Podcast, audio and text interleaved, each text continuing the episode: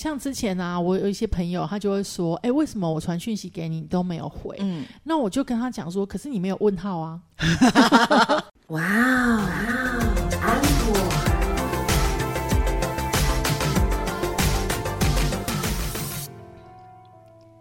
欢迎收听哇安口，我是安妮塔，我是 Echo 阿可。每次你在讲说我是安妮塔的我是的时候，怎样？我想说，你只要有逗点，我就要说我是 Echo 阿可。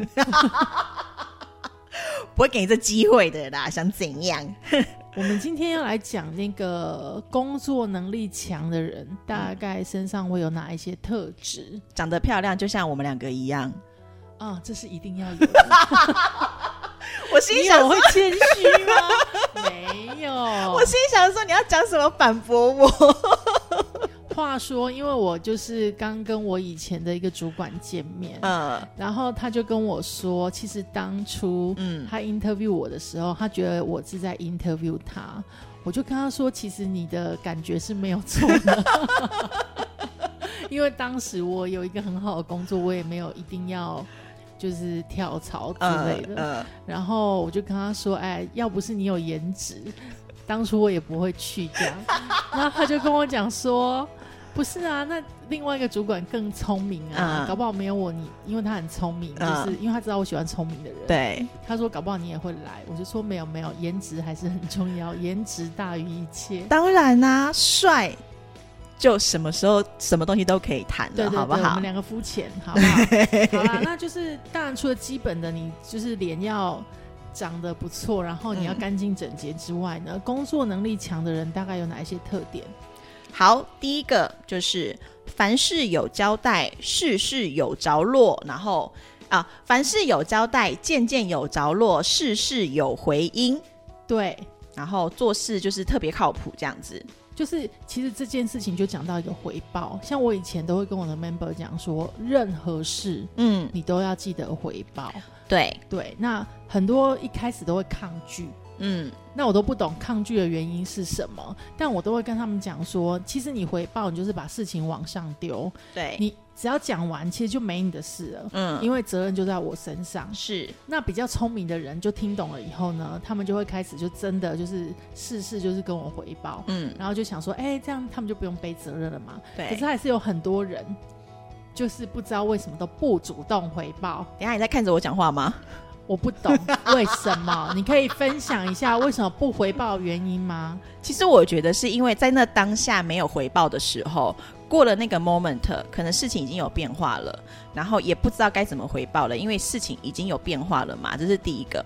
然后第二个是会觉得说，那我现在可能卡在一个要回报是已经是回报过去的事情了，可是正要发生的事情我还不知道结果，所以我也不知道怎么回报。我觉得会有这种这这种情形啦，但大多数想太多，大多数都是啊要回报我，嗯，没有养成那个习惯。对，就是很多人会像你一样嘛，就觉得那这种事情到底要不要讲？那讲了以后，如果老板又问我什么东西，我回答不出来怎么办？嗯，对不对？对。可是我觉得你们真的就想太多，你们应该是就要讲。嗯，那你就想说，老板如果问你什么进度，然后你回答不出来，你就跟他说还没有进度啊。嗯，其实不会怎么样。但是如果你等到老板问你的时候，其实都已经很慢了，太慢了。对对，所以我以前都会在我自己心里面的 d a y l i g h t 的提前三天，嗯，问进度，嗯。但是我之前跟我的 member 讲，你们等到我问你的时候，待机掉背户啊。对我以前是这样跟他们讲的。嗯，对，嗯，好啦，就是那，所以我们今天可以来跟大家讨论一下，就是说，如果你不回报的话。大概是有哪几种原因？我们刚刚讲到了，就是可能觉得说，哎，没有没有养成这个回报的习惯嘛。嗯。然后另外的话，就会变成是觉得，因为都是小事，好像也不需要跟老板说啊，因为都是小事情嘛，就是都是小事，所以老板就不会主动问你，所以你要赶快讲啊。但问题是，我觉得另外一个方向是，呃，这件事情它到底是小事还是大事，是你决定还是老板决定？老板决定。可能你觉得是小事，但是他觉得是大大事，对，所以还是还是要讲这样子。然后再来就是说，我比较怕，我比较怕打扰到老板，因为老板日理万机呀，一秒钟几十万上下的人，他要听我讲这些小事吗？我觉得你到底是怕被老板打扰，不是，你是怕被老板打，还是怕打扰老板？怕被老板打？对啊，就是请你想清楚。就是老板现在打你一下，你晚点讲话就打十下。所以你看，以前我带的团队啊，我们就会有几个前提，嗯，我们都会跟他讲说，第一个就是我们只有很忙跟非常忙。对，我就跟他们讲，你们的前辈们都是这样的，嗯，所以呢。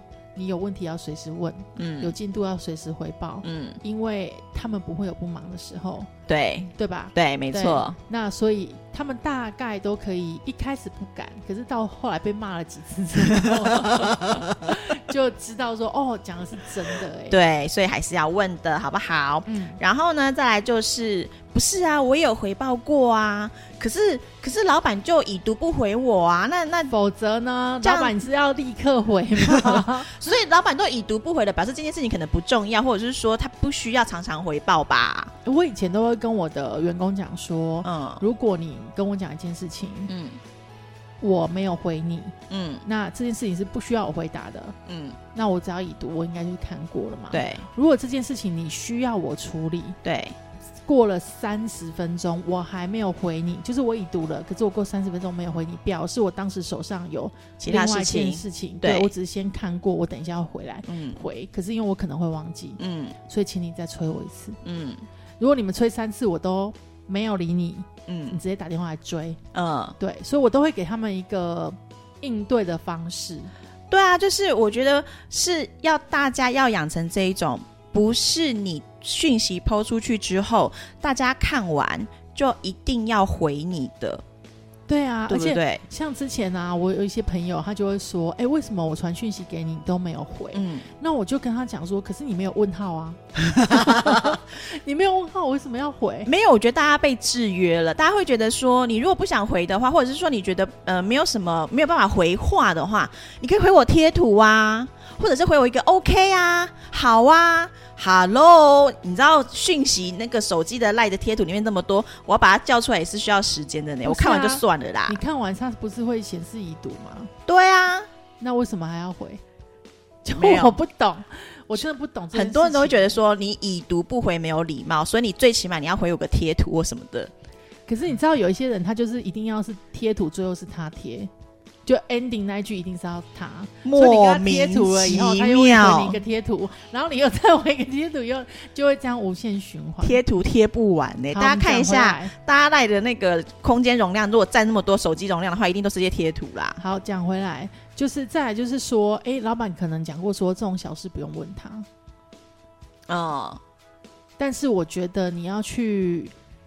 工作磨合，当你直接可以对到老板的时候，对，或者是你对到你的主管，主管有时候我们也会说，主管就是你的老板嘛。那你应该是要很清楚的知道什么是他想知道的，什么是他不想知道的。对，一开始不知道的时候，你还是什么都跟他讲吧。嗯，因为他他就会告诉你说，这可以可以不用说，对对。然后这个要说这样子。所以其实啊，最重要就是你要知道。你做什么样的事情，嗯，是可以让你的老板对你累积信任的。当你的老板呢对你的信任值很高的时候，嗯，其实那时候你不管做什么事情，嗯，他大概也都会很放心。就是你做错事，他也不会觉得是你做错了。到底为什么要一直强调这件事情啦？真的啦，就是你知道，就是。厚黑学，职场潜规则，你们只有听我们节目才听得到哦，好不好？谁说的？当我们的同事也可以听得到啊！我现在在教一些新进同仁们一些潜那个厚黑学的时候，他们都是用一副水汪汪的眼睛看着我，就说。啊，是这样子哦，我就想回他们说，不然不要再误人子弟了。你我没有误人子弟，我现在只是告诉他们说，这个社会是真的很难卡 key 的，好不好？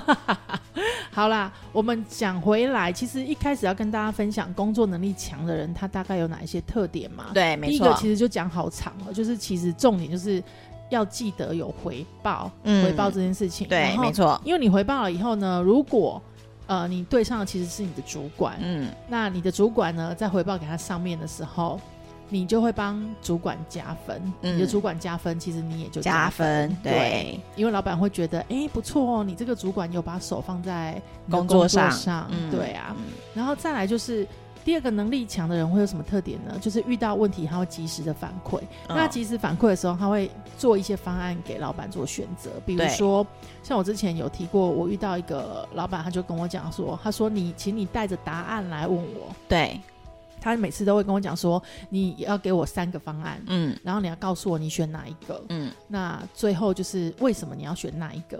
可是老板呢，不一定也会听你的。对，老板其实听完你的思考脉络之后，他会自己搞不好他综合你的第一个方案跟第三个方案，他连选你那一个都没有，都没有，因为他看到的角度不一样，一定是不一样的。嗯，对。那所以呢，这个时候也不要觉得灰心，因为这个时候表示你又学到了。一课，然后你又更老板跟老板的默契又更磨合了一点，你就会知道哦，他原来他的思考方向是这样的。哎，但你说这个啊，就是要带着答案去问主管或者是问老板这件事情啊，我真心觉得说，拜托大家就是请动动脑子，因为我真的遇过好多人，就是他们可能来问我问题的时候，不管是同事或者是可能呃，其实可能是同辈之类的，然后他们真的就是来问我说，哎。这件事情要怎么做，就没了耶，就问号了耶。我说，那你你觉得应该怎么做？就回我说，我就是不知道怎么做，所以才问你啊。我说，你没有想过吗？没有啊，你要不要想一下再来问我啊？就是不知道怎么想嘛。我就啊，我觉得这个有可能会发生在新鲜人的身上，但如果你不是新鲜人的话，你还犯这种错，你真的就是去吃。主要原因是因为为什么呢？因为他可能真的完全不懂，嗯。他连怎么问问题他都不知道，对他连真的这件事情发生在什么地方状况，他根本就没有办法判断。嗯，对，像我刚开始，因为我是其实是转职嘛，我刚开始转到那个呃软体业，对，转到新创，转到软体业的时候，我说真的，我连每个人的职位，他们做什么事情我都不知道。嗯，那我的主管就跟我说，那你不懂要问。我根本不知道问题在哪里，我怎么问？哦，我好对，那我根本不知道说哦，这个他们的工作内容是什么？嗯，那你希望我做的是什么？嗯，然后我看到这个问题，我根本就不知道你想要解决的是什么，完全不懂嘛？对对。所以后来那时候我主管怎么教我，你知道吗？怎样？他就是一个一个把名词告诉我。嗯。但当然，人家愿意教你是是好事，很感谢的事情。对。那你学完之后呢？他就给我一堆书。嗯。他叫我从历史开始读，嗯，然后给我一堆书，然后叫我看一大堆的相关的影集，嗯，然后我就真的恶补完之后，嗯，就我花了三个月的时间吧，就整个融入在里面，就完全知道说，哦，原来我应该要。